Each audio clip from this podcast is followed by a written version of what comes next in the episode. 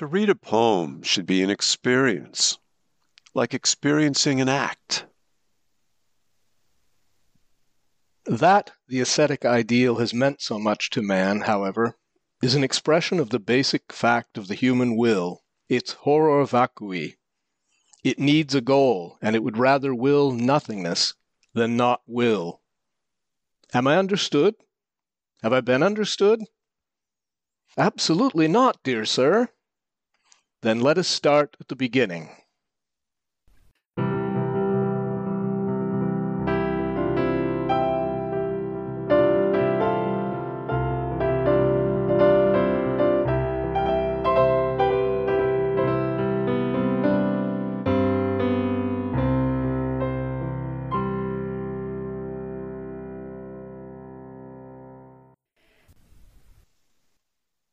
I'm Michael Coyle, professor of English at Colgate University and a scholar of modernist poetry. And I'm Alan Swensen of the German department at Colgate University. And this is the sixth and final episode of our podcast series on transatlantic wisdom, sponsored by the Amerika Zentrum in Hamburg. Today, we're going to do something a little different from what we've been doing. Today, we're going to explore what happens when an aphorism is inscribed into a longer form, built into a longer form.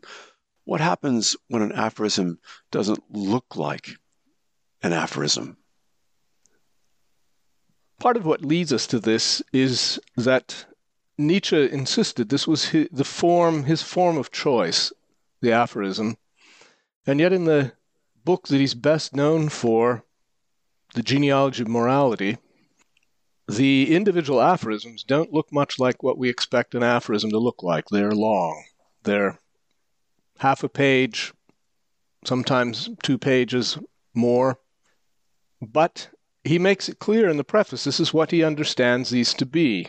He says that if we find this text hard to read, it's because we don't know how to read aphorisms right. that an aphorism honestly coined has to be interpreted, not just read through. And what we're taking as our point of departure today is the first aphorism of the third treatise, which he mentions in this preface. And he says of it that this treatise, the third treatise, is an example of how to read an aphorism. The aphorism in question being number one, and all of the remaining aphorisms are read uh, attempts to get at and understand what this aphorism is presenting us with. I want to step back from that for a moment, though. So, first of all, Nietzsche is now violating at least one of the formal criteria of the aphorism by making them rather extended. But, as was just mentioned, this is part of a book, and one of the very interesting things that I think doesn't get enough attention is Nietzsche's own choices of genre terms. So the book as a whole, the gene- genealogy of morality, he calls a polemic. That is an aggressive attack on something. This aggressive attack is divided into a preface and three, in German, uh, he calls them Abhandlungen, which in uh, English would be translated as treatises. Interestingly enough, in looking at the other translations of genealogy into English, that term's always been translated as essay, and I think this is problematic because if we recall a, a, an aphorism that we have both quoted several times over the course of our series from Friedrich Schlegel, that it is for the spirit deadly, equally deadly to have a system or to have no system, so it will have to determine to do both. Well, this term treatise that Nietzsche chooses for the main sections of the book, um, a treatise by dictionary definition is a formal and systematic treatment of a subject. So here he's uh, going against the grain of aphorism and actually choosing a systematic form. Yeah. And it's the first time and really the last time Nietzsche does this in his work, that his previous aphorisms, they're grouped thematically, but there is not a systematic attempt to get at a particular subject. Could I interject? Sure. Yeah. Well, just I love the point that you're making, and it's so interesting. And again, Professor Swensen, it's a it's a, a point that wasn't available to me before your translation. So Nietzsche produces this book that puts into dynamic relation three different genres that don't pull in the same direction. So there it seems to me that there's this this instability built into the book. It's a productive instability. I don't mean that the book doesn't work. But as you're pointing out now, treatise is a very different thing from a polemic, and aphorisms are different from either of the above. And from essay, which is why I think it matters here to preserve I think Nietzsche is trying to get at that very insight that Schlegel had in mind that this is going to be both systematic and pulling against the systematic. Oh, yeah. yeah. And he assures us of that by calling the whole a polemic, but also building these treatises up out of aphorisms. And in a way, that first passage uh, that I began with today um, shows you that informality of, of the writer doing what a formal writer is not going to do, um, asking the reader if, have I been understood? And the reader responding, absolutely not, dear sir. So we must start at the beginning. At least he imagines his reader being polite when they push back, dear sir.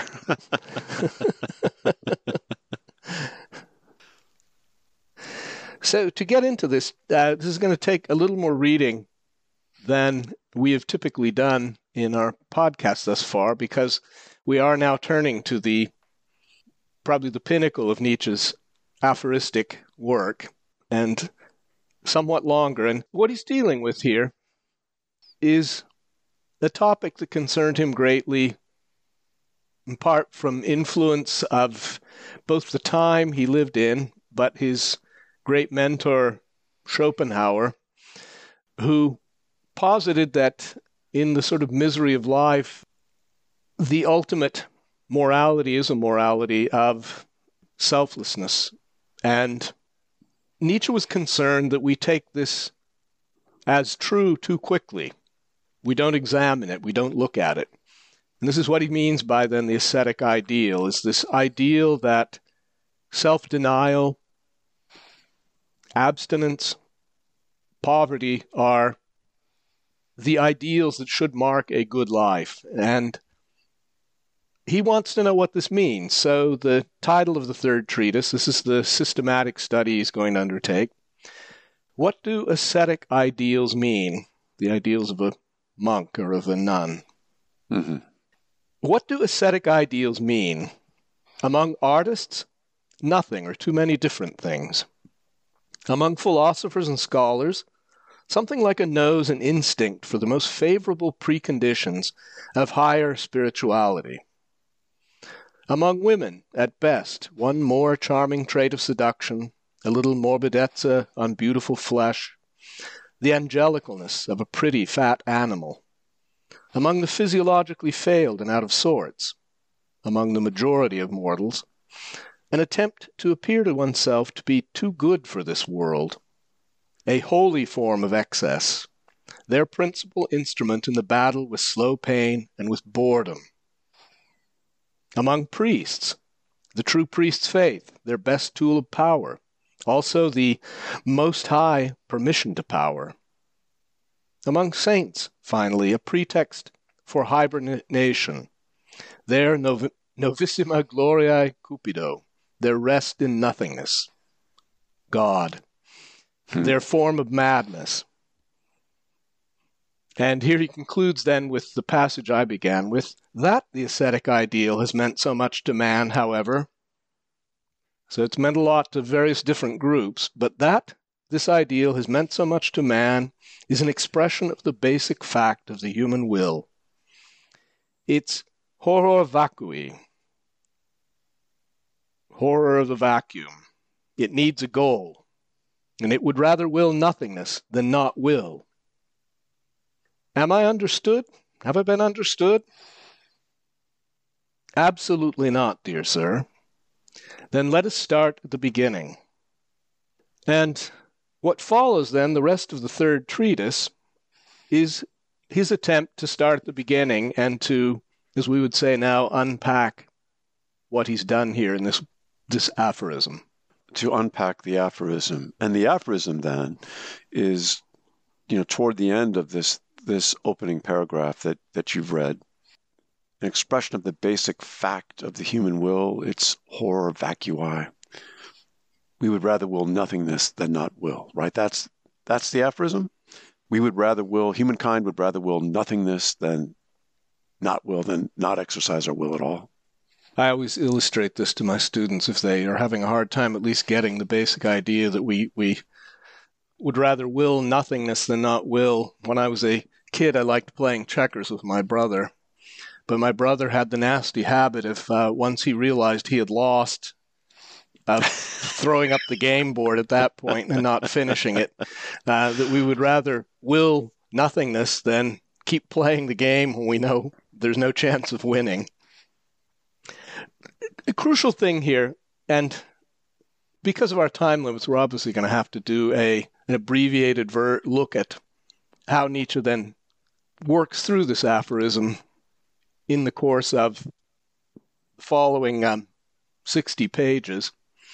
And this, this, I remind you, he says, is his demonstration of what he considers a proper interpretation of an aphorism. He expects serious thought to be put into this, that there's serious thought put into creating the aphorism, and it's going to take it to get at the sense of it.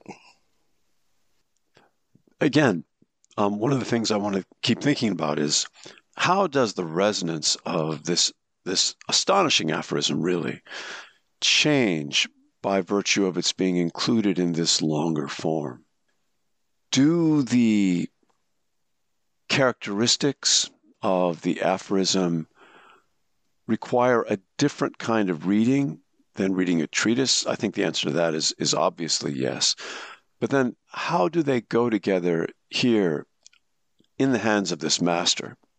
Because in doing this kind of thing, Nietzsche changes forever the way that aphorisms work and basically prepares, I don't want to say prepares the ground because it I don't want to talk about foundations when we're talking about Nietzsche, but he um, he makes available a new range of possibilities for, in particular, poets in the in the modern era.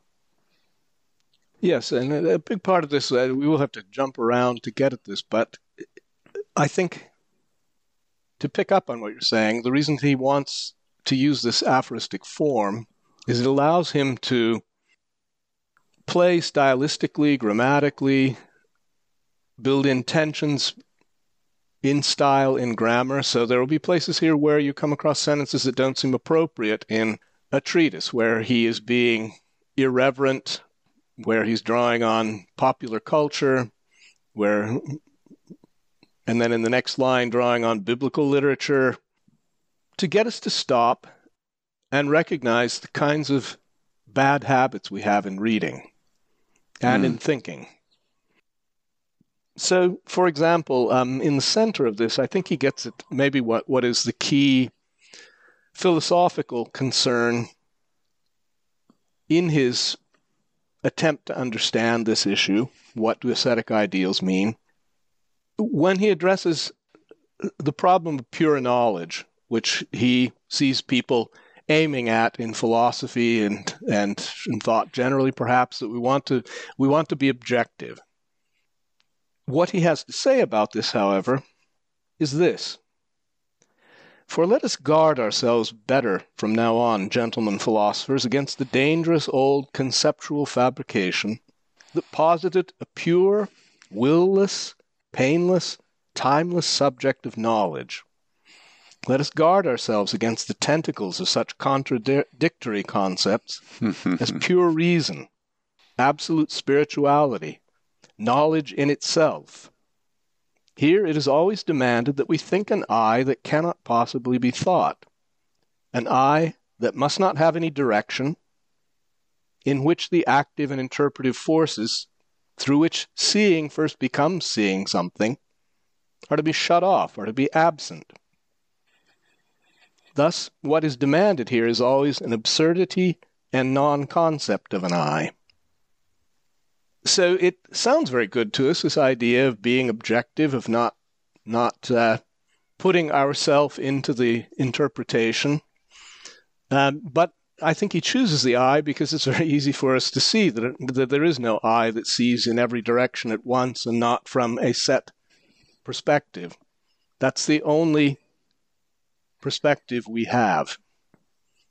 So, the solution here, if we want to understand what something means, and I, we can come back to this, I think it's important that he doesn't say at the beginning, What are ascetic ideals? He says, What do ascetic ideals mean? Mm-hmm. His conclusion here there is only there is only a perspectival seeing, only a perspectival knowing. And the more affects, the more emotions we allow to speak about a matter, the more eyes, different eyes, we know how to bring to bear on one and the same matter, that much more complete will our concept of this matter, our objectivity, be. Hmm. So if we go back to that open opening aphorism that this treatise is meant to interpret, I think he's giving us here both he's giving us here his system. The system is based then on, or its, its form is going to be bringing together as many different perspectives on this particular matter, the ascetic ideal, as we can, which is exactly what the first treatise, the first aphorism does. What do ascetic ideals mean for artists?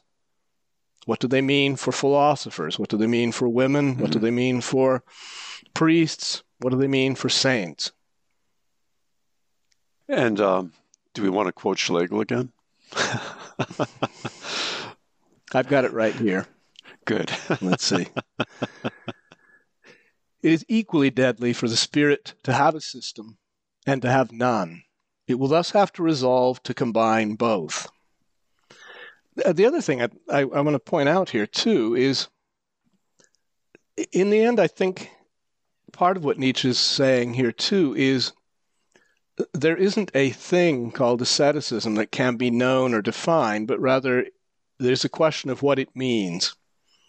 Because it is a human creation, it means something to us, it doesn't predate us. Although that is part of what he's trying to fight for here, is he's fighting against mm. the hmm. notion that there is a preordained good which would in fact allow us to create a system. If if there is a clearly definable good in the universe, then that's the basis according to which we develop our system of morality. But the historical look, Nietzsche says, when he looks at this, and, and we must remember he calls this a genealogy of morality, the historical look notices that actually what humans have valued over the course of our long history has changed, has evolved, shifted, so that whatever we want to claim about good we have to look at how it got there. So, the formal question then for me, as I as I follow what you're saying, or as I think I follow what you're saying, a treatise represents uh, a, a systematic kind of thinking. Does the aphorism contribute to that systematic thinking, or does it pull against it? In other words, does the aphorism represent the other half of Schlegel's formulation? I think that's a good question. I think that it does represent the other half of the question that it is going to give us individual insights like these perspectives he's talking about. That mm-hmm. the perspectives, no one of them in and of itself is adequate. I suspect actually that he gets to this. Uh, I don't know that we've mentioned this, but Nietzsche was not a philosopher by training. He was actually a classical philologist, a Greek and Latin scholar. This is just part of why I love him. And if we think in those terms about meaning, if you use a, a Greek or Latin dictionary, you can't get abstract definitions of these words that people who study Greek and Latin, for them, the word means the sum of remaining passages in which we find that word. So the word means what we use it to mean. um, and I think for Nietzsche, that's what meaning always is. It is Ascetic ideals mean what humans have used ascetic ideals for. And it is a process that is constantly evolving.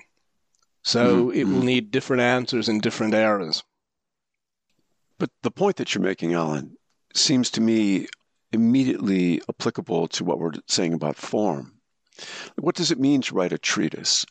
Well, the, the rules of any genre change over time, right? Genres don't have essences, they basically represent bodies of common practice, you know, yeah. uh, bodies of period specific expectations.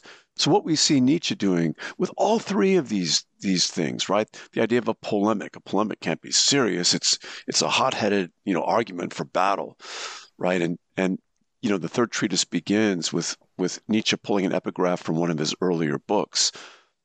Wisdom always loves only a warrior, right?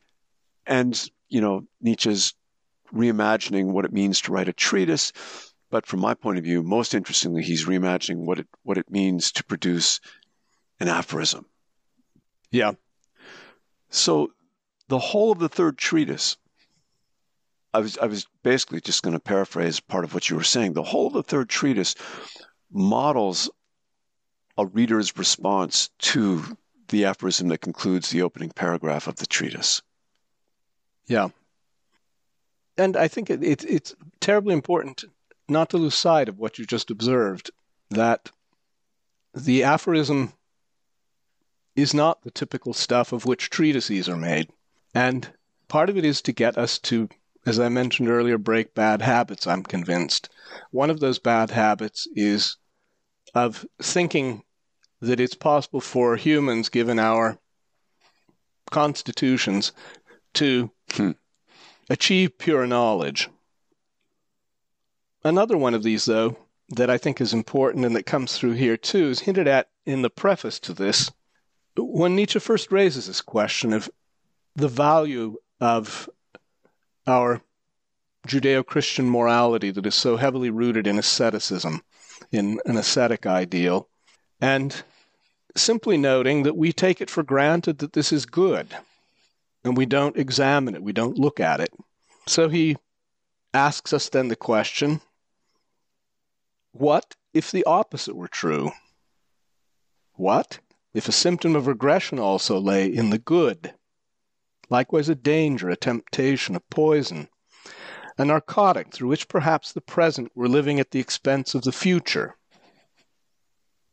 That we are certainly aware of that in our day and age, that uh, we may be leaving a less livable world to our posterity. Mm-hmm. Perhaps more comfortably, less dangerously, but also in a reduced style on a lower level, so that precisely morality would be to blame if a highest power and splendor of the human type, in itself possible, were never attained. And I want to call attention to something very specific here that we all learned in school, I'm sure, that we're not supposed to say a highest. It's the highest, uh, that superlatives, there can only be one. And Nietzsche wants you to stumble here because he wants you to start looking at the bad habits of thought, of reading, that we often fall prey to that lead us to conclu- wrong conclusions. And the one he's getting at here, there could only be a single highest splendor of the human type if there were, in fact, a fixed and eternal goal. Right. But yeah. if we are living in a post Darwinian world now in which we know that humans evolve and that evolution takes place in response to changing conditions, changing environments, and that what survives and moves forward moves forward is what is best fit for those conditions, then the possible highest splendors in the future are multiple and we should keep that in mind. We don't know what track our future genealogy is going to take us on. Mm-hmm. Here's here's Nietzsche responding again to, to Darwin. But Alan, this is uh, something that your translation picks up on. I remember the Kaufmann. He doesn't say a. He says he says the. But what I, I love about this point again, a point I learned from you, is here's a very subtle example of how Nietzsche's book works as a polemic. But you know, usually polemics work in the form of you know, like big, broad, aggressive statements. This is very subtle. But if you recognize what he's done there, that substitution of the indefinite article, that's an that's a that's an argument, as you've just explained. Mm-hmm. One of the other things that he brings out in in the leading up to the third treatise is another problem of language. So this gets back to your interest in form and genre that has to do with grammar itself, that English and most languages require us when we want to express an action, we have to express a subject who does the action. Mm-hmm. Grammar, the sentence requires a subject and a verb. But Nietzsche wants to insist that, in fact, there are many cases in which there is no doer, there is just a doing. That when lightning strikes, no one's doing it. It's an action and it has no doer. And I think he's onto something important here because uh, it's a prejudice we have as humans. We want to think that we are rational beings and that we choose to live our lives the way we live our lives. But uh, even in recent psychology, there's more and more evidence that actually the degree to which reason rules what we do is far more limited than we like to think. um, and Nietzsche, I think, in a quite uncanny way, anticipates what he worries about in our day and age a, a growing sense of injustice, victimization that's looking for someone to blame. Mm-hmm. And Virginia Woolf gets at this too. That, that, just to hark back to last week's podcast, when she's talking about ways in which women have served to f- further men's life, she also adds it was absurd to blame any class or any sex as a whole. Great bodies of people are never responsible for what they do. They are driven by instincts which are not within their control. In other words, we didn't end up with a patriarchal society because some men got together and planned it, that this is the result of the evolution of our species. And you only have to look at other species to find confirmation that as much as we wish we were different, our mating patterns, our behavioral patterns are not all that different. Forces beyond our control move us. Mm-hmm, mm-hmm. In that passage you just read, she said any sex, right? And not either mm-hmm. sex. And that's that adds a, a whole nother dimension to to Woolf's comment. And again, the kind of subtlety that, that we've been talking about here with Nietzsche. I, I love that moment, Alan. I'm glad you took us there. So to come back to it, then this is I, I don't think we want to go into detail. I, I, this I think might be a good place for us to transition to looking at Wallace Stevens as someone who picks this up. We could look in detail, but what we will find, I think, for our purposes, we can summarize in the third treatise is it's going to look in detail at these groups that Nietzsche mentioned for whom the ascetic ideal has meant so much.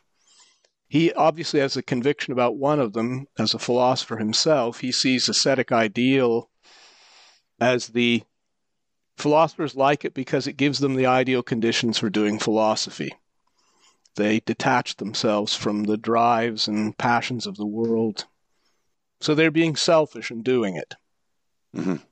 They use it for a certain reason. And he's going to do that with artists, with the priest as well. Look at what it's meant in order to try and get an insight. And that insight is in a world where life is very hard and the majority of us don't manage to achieve great power and fame, turning to the ascetic ideal being proud that we renounce wealth, being proud that we renounce sex, being proud that we renounce pleasures, uh, is a way of turning lemons into lemonade, I suppose, of trying to make a bad situation that we can't change look like it's a good situation, that it might even get us into heaven. Well, a big part of what I, I find so exciting about reading Nietzsche, and I think this is one of the reasons why he was so profoundly influential on English and, and German poets in the 20th century, is this self consciousness of form. He's thinking about the experience of readers. You know, when in literary studies we talk about genre, we, we often remark that if you change the way that people experience something, you change the thing. And I think that's what Stevens means in, you know, most of the time. In fact, almost all of Stevens' most powerful aphorisms appear in the context of poems. He did, nevertheless, maintain a notebook of, of aphorisms, aphorisms that, that look like the kind of aphoristic statement that we ordinarily expect when we talk about the genre. You know, like the single sentence or two sentence, you know, resonant proposition. Stevens called this book adagia, and you know our, our listeners, I'm sure, know that's a, a word from from music that that means uh, a movement that's performed slowly, and that's how these things are should be read. So, one of Stevens' adagia says that to read a poem should be an experience, like experiencing an act. Well, okay, the first part, that's already a really interesting idea that a you know a poem is not a repository of of some wonderful radiant prepackaged truth it's an experience but that that simile that, that concludes the aphorism like experiencing an act tells us something more i love that yes it, and i think this is you know one of the ways in which we can see stevens responding to nietzsche because nietzsche was very self-conscious of this and you know very mindful in his in the constructions of of, of his books of what this is going to be like for readers. So when I'm I'm talking with my my students about one of Stevens' poems, or really any any poem, I urge them not to be in too great a hurry to explain away the mystery of the poem, to resolve all of the apparent contradictions, you know, to, to make everything stable again and comforting. We've got one meeting. Nietzsche's writing doesn't encourage that, and neither does, does Wallace Stevens. If I could just interrupt for a moment, I think that's one of the things that strikes me as so akin to Nietzsche about Stevens is that this moment comes up again and again in his poetry, in his writings, that we are now living in a time, he is writing in a time when we no longer have a fixed ideal, a transcendent ideal. Yeah. Which would be exactly what stabilizes a morality that Nietzsche's talking about, or even a history of humanity, a history of I. There wouldn't be any need for a history of humanity if, in fact, we had a fixed nature and a fixed ideal. Yeah, yeah. Well, I was going to go to to this this um, poem Phosphor, reading by his own light. But what you've just said, Alan, Stevens has a moment where he says almost exactly what you just were, were explaining. He has a poem called "Of Modern Poetry." You know how meta is this, right? Wonderful poem. Here's how the poem begins. Just the, the first six lines. Poem of the mind in the act of finding what will suffice it has not always had to find. The scene was set. It repeated what was in the script. Then the theater was changed to something else. Its past was a souvenir, right? Its past was a souvenir. Some worthless trinket just remind you of where you've been, right? The poem of the mind, the succession of prepositional phrases is, is itself kind of destabilizing, isn't it? The poem of the mind in the act of finding what will suffice, right? Suffice, like what'll what'll get the job done for now because we know this can't be a permanent achievement, right? Yeah, those are the moments uh, that I've I have come to really love in Stevens' poetry. Me too. Me too. So the poem that I thought we'd we'd pause over in, in this final podcast in our series is a poem that, that Stevens wrote in the middle of the Second World War, 1942. And it's called Phosphor Reading by His Own Light. Phosphor is the, the Greek figure for the morning star. Meaning bringer, bringer of light. Right? Like, like Lucifer in, in uh, Christian tradition. So here's the poem. And you'll, as you listen, you know, it's a series of short propositions, each of which seems simple enough. But as the, the poem develops, nothing is simple. And the poem is endlessly meta in that it's it's talking about the very thing that we as readers are going through. It is difficult to read. The page is dark. Yet he knows what it is that he expects. The page is blank, or a frame without a glass, or a glass that is empty when he looks. The greenness of night lies on the page and goes down deeply in the empty glass. Look, realist, not knowing what you expect. The green falls on you as you look, falls on and makes and gives even a speech. And you think that that is what you expect. That elemental parent, the green night, teaching a fusky alphabet. And that's the poem. So the poem, here again, we're, we're looking at a longer work that includes within it actually a, a succession of aphorisms. But figuring out how these, these aphorisms work in the context of the poem means figuring out what this poem wants us to see, which means thinking about what it is that we're doing while we read the poem.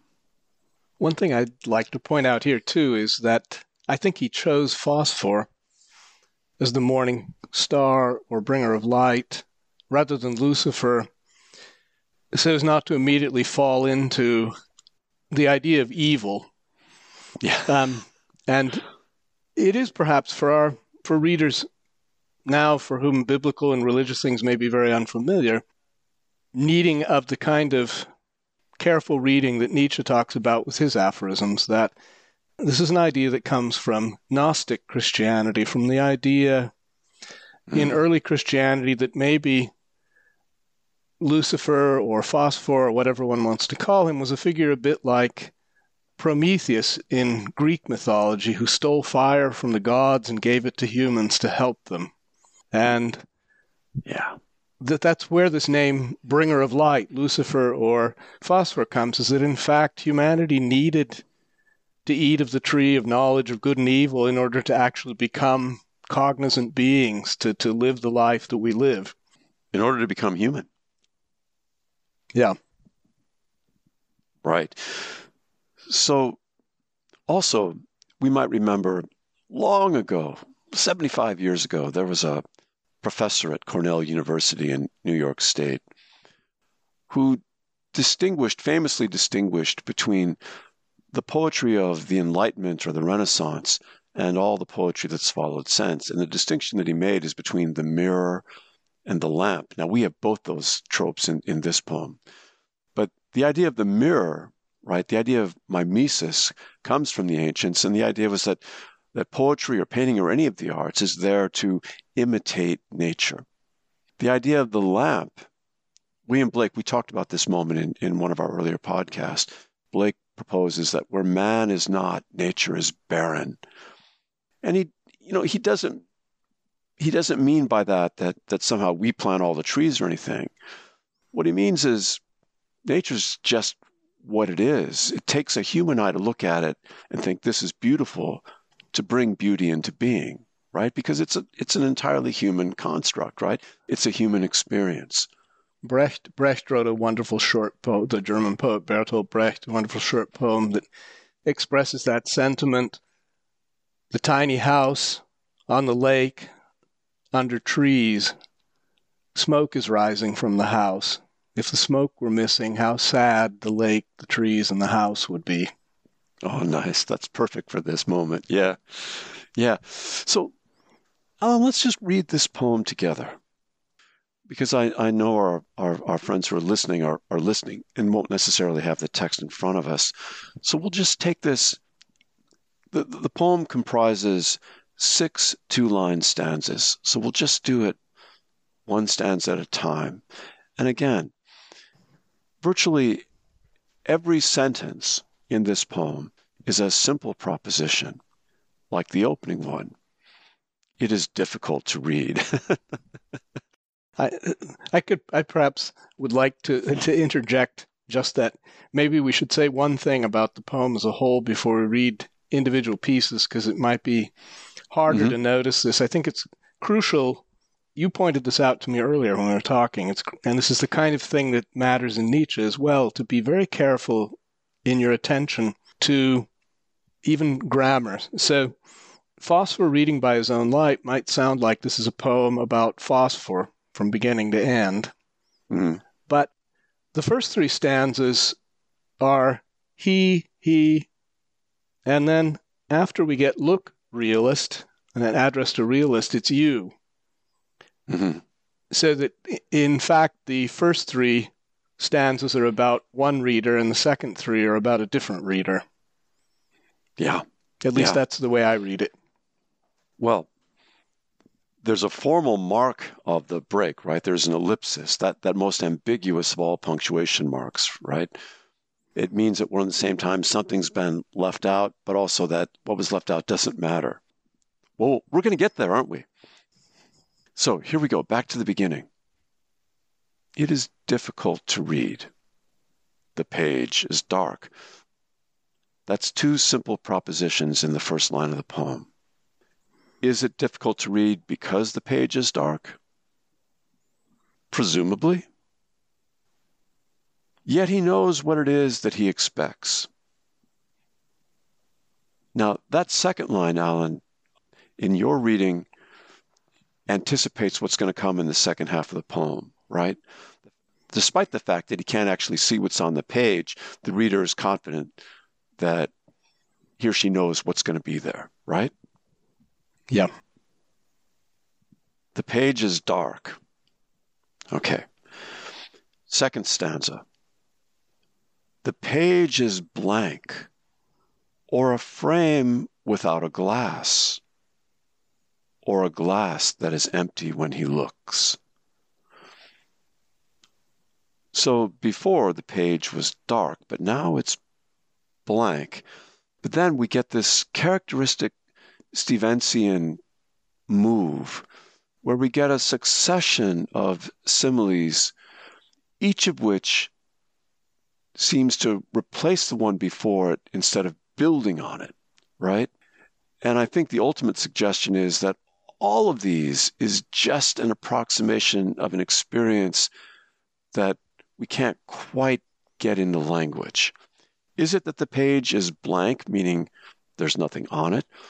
Or is it that the page is a frame without a glass. So he's imagining a mirror where we still have the frame of the mirror, but the looking glass itself is absent. Or, the third simile, a glass that is empty when he looks. So maybe the mirror is complete, but when our reader looks into the mirror, the reader sees nothing. Where does this leave us? Third stanza. And, and just to say before we read it, in, in Stevens' poetry, the color green typically is a kind of stand in for the, the fructivity of nature. The greenness of night lies on the page and goes down deeply in the empty glass. And that sixth line is followed by the ellipsis that we were talking about before. The greenness of night. So the, the darkness is fruitful, right? But that problematic verb, it lies on the page. It lies on the page, as in it's resting on the page, or that it's deceptive and goes down deeply in the empty glass. Well, you can't go deeply into a glass, it's all surface. And here's where the, the poem makes its voltes, as, you, as we've been suggesting. Alan, you want to read the next one? Sure. Look, realist, not knowing what to expect. The green falls on you as you look. So the first question is, as you've already suggested, Alan, is is this realist the same as the reader that we began with? And you're reading it as being a different reader because the realist doesn't know what he expects, uh, not knowing what you expect, whereas the first reader, he knows what it is that he expects. Yeah. I, I see this as, a, as, as one of these moments, again, like the one in, of modern poetry, where you can know what to expect on the page if there is a given ideal that you subscribe to if the scene is set and was repeating what was in the script, right? To go back to of modern poetry. Yes, yes, exactly. So then also here in the second half of the poem, the greenness of night was lying on the page for that first reader. But here, and there's a, a really important enjambment here, right? That is, mm-hmm. the eighth line of the, the poem ends with a comma and turns into the first line of the next stanza. The punctuation is very important here. Yeah. Alan, to help people follow us, would you start again with look and then just go to the period? Sure. Look, realist, not knowing what you expect. The green falls on you as you look, falls on, and makes, and gives, even a speech I, I love that comma that comma after gives because the speech isn't necessarily important here, but but here you have that fecundity that you were talking about of green the greenness of night mm-hmm. that it makes and it gives. Yeah, and it, it, evo- and... it evokes for me an idea. I mean, I, I'm a gardener, but in other ways too. Almost every kind of germination of of uh, insemination, fertilization, whatever, of the growing of things takes place in the dark. Seeds germinate underground. Mm-hmm. Mm-hmm. Mm-hmm. And I, I, I love too the the force of that word even falls yeah. on and makes and gives even a speech.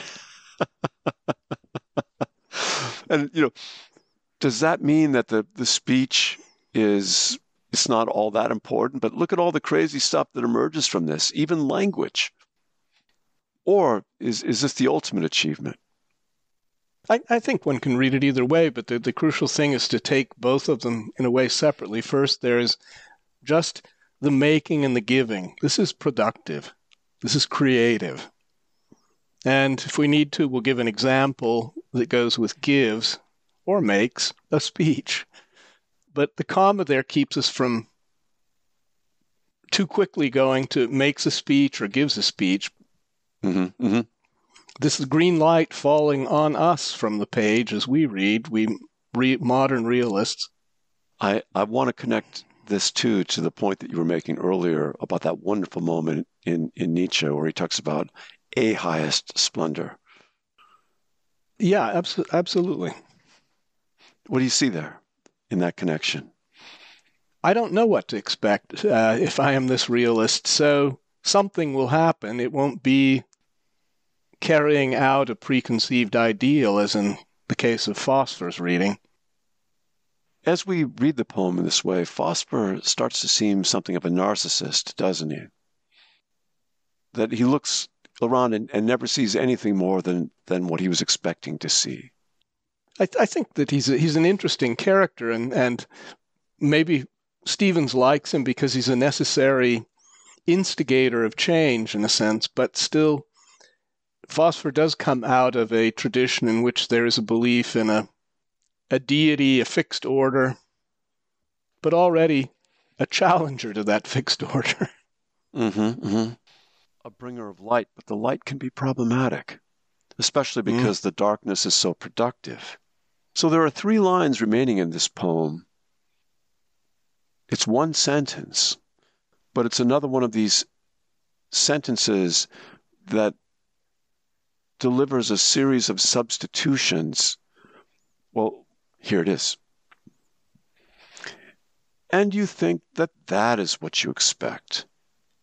That elemental parent, the Green Night, teaching a Fusky alphabet. Fusky. Stevens loves these, these unfamiliar, archaic terms, in part because they contribute to what is, you know, one of his fundamental poetic strategies, his and basically every other poet in the last 200 years, what academics call defamiliarization, right? That is to show us something that we think we already know but somehow prompt us to see it like we've never seen it before, to see it again as though we were seeing it for the first time. So fusky means, you know, dark. And this alphabet, this stuff that the poem is made of, is the product of the night and not the product of Phosphor's enlightenment. Here again, the, something you said earlier about form, I think, moves nicely along with this. That the first three stanzas are complete in themselves. Each stanza ends with a period. The mm-hmm. last three stanzas, both of them, carry over carry over into the next stanza. Nice. Yeah, that's a really nice point. So form is more fluid here than it is in the first half. And thinking again in, in terms of form, you know, as we, we talk about this together, we're we're sort of proposing a, a, a reading of this poem. But I, if our, our listeners are just nodding their, their heads, I'd like to think this is possible and saying, yeah, that makes sense. But you know, the, the first experience of this poem is is bewildering. And and that that sense of uncertainty is an important part of the experience of this poem. Like Nietzsche, I think one of Stevens' first moves in any of his, his poems is to make us a little less sure that we know what things are all about, that we know where we stand. I'm glad you made that point. That I, do think there's a danger. You and I feel it as we read this that we're coming to too much of a conclusion, and I don't think it has to be that way. When I read this through, there are still many facets of this that I can't make sense of, I suppose. But I start to notice things, and I, this is, I think, very much like reading a Nietzschean aphorism. I start to notice that the first three stanzas are different than the second three, both in that the first three have he reading and the second three you, mm-hmm. and the first three have a different structure, sentence structure or stanza structure than the second three. That the verbs in the first one are more passive than they are in the second three. Um, and it gives me a sense that, uh, as with the aphorism, that I am working my way towards an understanding yeah. But that it matters terribly that I not flatten what's left, what I haven't what I haven't been able to make sense of. In fact, I'd like to suggest that the title of this poem makes everything problematic all over again. Is this poem about Phosphor? Is Phosphor the figure of those first three stanzas? you know, illuminating the darkness?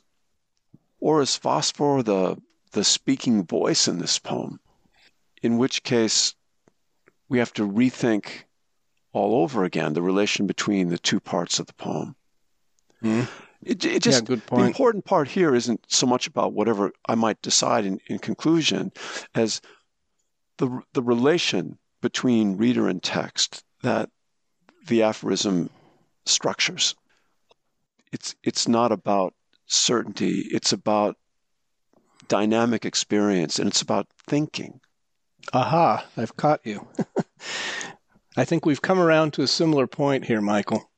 That um, what what's going on in the poetry here is about knowing something, and I guess I would say even with Stevens, yes, what he wants us, what what I feel like I find in reading Stevens is I come face to face with the condition of living in this era when we begin to understand we don't have an ideal pinning everything down for us, mm-hmm. but that it's equally deadly to live without a system or with a system. So you have to learn to live a balancing act.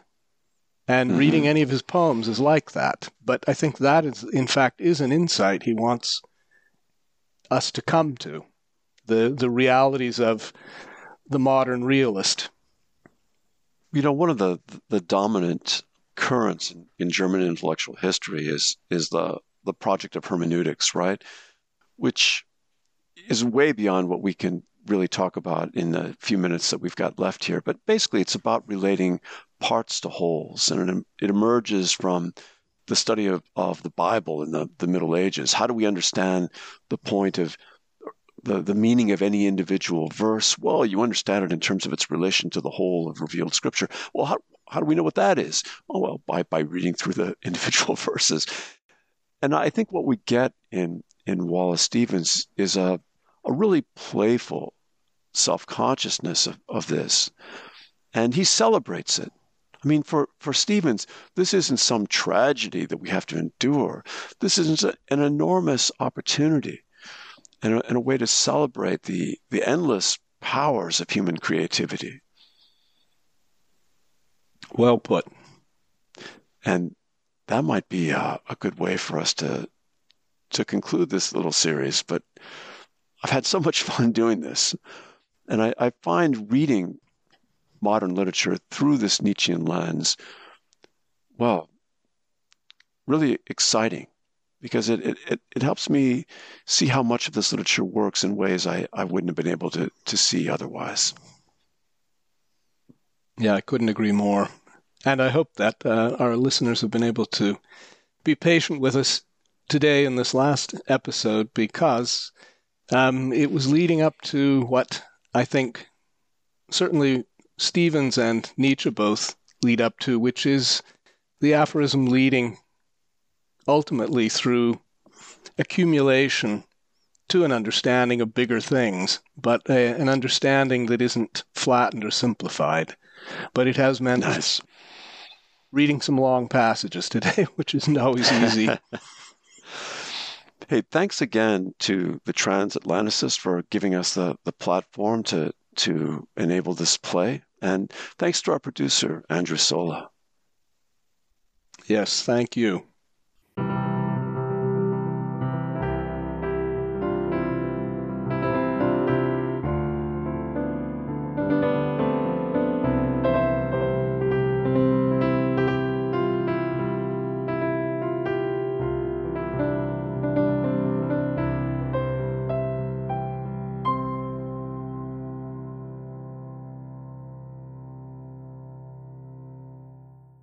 Just so you know, once again, the views and opinions expressed on the show are those of the guests or the host, not the American Centrum, which does not take any institutional positions on politics or policy.